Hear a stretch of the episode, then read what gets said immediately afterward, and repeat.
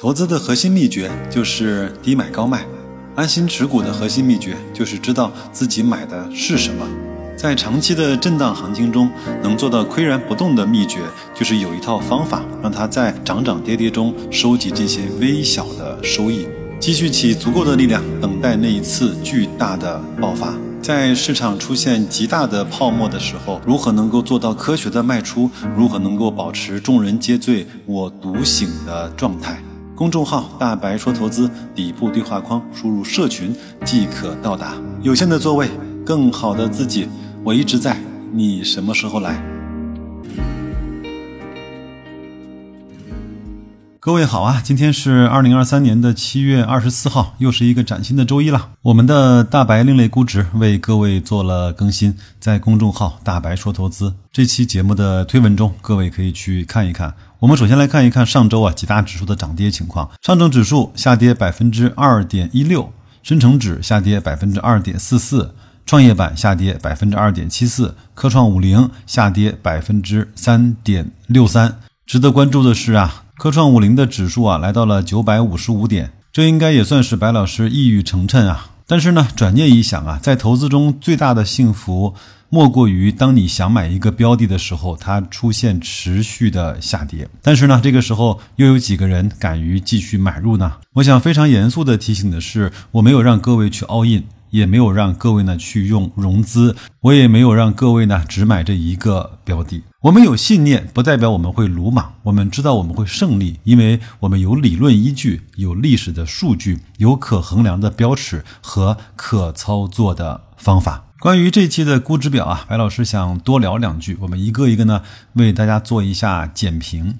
银行 ETF 啊，PE 是百分之十的百分位，PB 呢是百分之五点三的百分位，整体的股息率又一次超过了百分之六。说那肯定啊，因为要让利实体经济，要让房贷的利率下降，银行的净息差这两年一直是在收缩的阶段。当然，这些都是事实。但是正是由于这些事实的存在，才给了我们用如此低估的价格买入这个资产的机会。当然，还是那句话，了解才是买入的前提，相信才是持有的基础。房地产啊，市净率的百分位来到了最低估值的百分之一点五。有人说，这两天的一则新闻啊，把地产行业从 ICU 的鬼门关拉了回来，就是全国的一线城市又重新开启了城中村的改造。那这样的政策到底对地产行业有多少的刺激，多少的提振，我也不知道。但是呢，我只是看到这样的政策在一个一个的推出，比如说家电的刺激、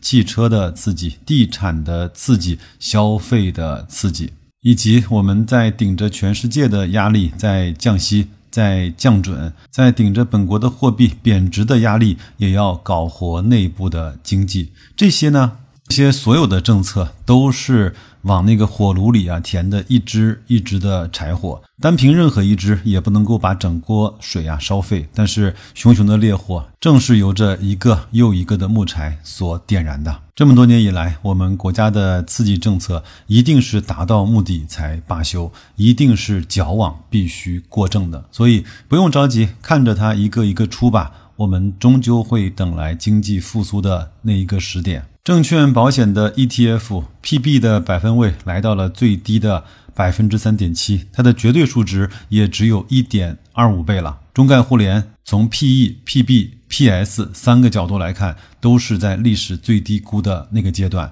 从绝对价值来说，现在是一点零二元。真心啊，希望各位珍惜在一块钱以下中概互联的机会。基建 ETF 呢，随着前面中特估的涨幅，我们也收获了在那个涨幅中应该做的网格交易的收益。今天呀，我们又迎来了整个行业的破净，PB 只有零点九七。市净率的百分位是百分之五点九，市盈率的百分位是百分之五。最后呢，再说两句科创五零啊，它的市盈率是四十倍，估值的百分位呢是百分之六点三，市净率是四点二七倍，市净率的百分位呢是百分之三点三，绝对值呢？不算太低，但相对值已经来到了绝对的底部，而且我一定不太相信一个指数从一千点开始运行，它会长期保持在一个破发的状态。另外呢，科创五零的特点就是弹性特别大。我记得在一块一毛钱涨到了一块四毛钱的时候，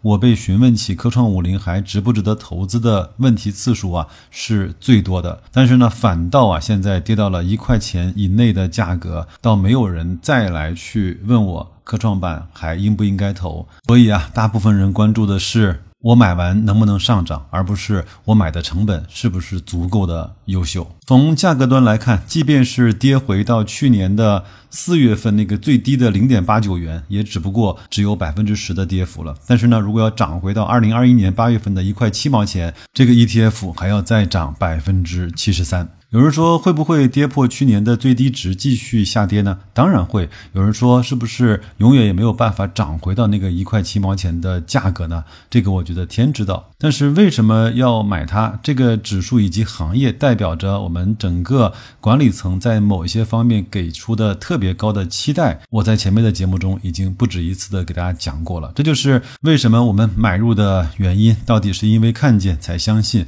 还是因为相信才？看见，好的，这是大白另类估值的一些情况。上一周呢，我们在社群里呢也讨论了一些话题，很多人呢开始有一些焦虑了。我利用周末呢想了一下，很多人焦虑呢，就是因为不知道后面会怎么样的发展。我们从投资来说，后面基本上也就无非这三种走势。第一种呢非常惨，就是一直下跌，那该怎么办呢？那就一直买呀。那有人问，那钱从哪儿来呢？那就去赚呢，去努力工作，去积极的收集。股息和分红啊，养成良好的消费习惯呢，不要把钱浪费在那些无意义的消费上面啊。你想想看，三十块的格力总比四十块的分红率要高吧？是不是更香一些？零点五元的证券保险 ETF 是不是总比零点九元一块钱更值得购买嘛？会不会跌？没有啊，不会，因为我们买的都是 ETF。如果连我们这些大白领的估值里面的 ETF 都跌没了的话，那么很可能我们的房产已经早已经成为了负资产了。我们手中的现金可能已经比不上它作为纸张的那个价值了。第二种走势呢，就是一直的横盘震荡。讲真啊，白老师开心还来不及呢。如果有一个人告诉我，有一个标的呢，十年来一直是在一个区间里面做震荡的话，我可能敢于把所有的资产都投进去，去赚它震荡的收益。我在这期公众号的推文的文章里啊。放了一张我上半年做网格交易的收益的总结的表格，那基本上呢是网格收益呢是有三万元的收入，其他呢较大波段的那些条件单的买入和卖卖出加上新股的收益。大致是在四万元左右。那我做什么了吗？其实什么也没有做，只是做了几个想明白之后的设定而已。在大家都没有赚钱的时候，我有七万元的超额收益。讲心里话，我是挺开心的。在什么也没有耽误的情况下，有七万元的超额收益，我是很踏实的。而这些呢，和你的本金是无关的，和你的精力投入也是无关的，只是和我们思考的结果、认知的层面以及行动力有关。所以啊，如果可能的话，我希望它一直震荡下去吧。有句话是这么说的：不在上涨中爆发，就在震荡中变态。第三种情况呢，是快速的上涨，怎么办呢？这个时候，其实对很多人来说，包括对我自己来说，是最难办的。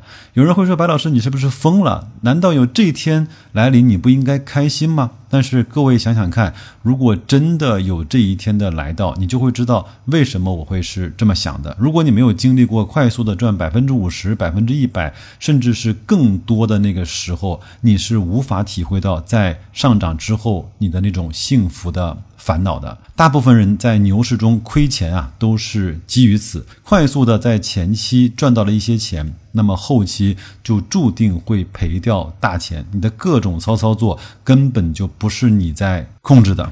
当然啊，我相信到了那个时刻，很多人，包括听到我这期节目的很多朋友呢，就会觉得白老师啊，你根本就什么也不是，你讲的是个 屁了。所以呢，恐惧本身啊，永远比你恐惧的事情更加值得你的关注。很多人恐惧，就是因为他没有想清楚；很多人恐惧呢，就是他没有办法去理解未来可能会碰到的那些不确定性；很多人恐惧呢，是因为他没有经历过未来即将发生的事情；很多人恐惧，是因为他自己经常会在一个极窄的视野里面去思考问题，从而就导致了经常会钻进牛角尖。我希望各位不要这样。我也相信我们社群里的小伙伴大概率不会这样。如果你愿意来的话，在公众号“大白说投资”的底部对话框输入“社群”两个字，免费加入我们欢乐而靠谱的社群吧。那就这样，祝各位在新的一周工作愉快，投资顺利，再见。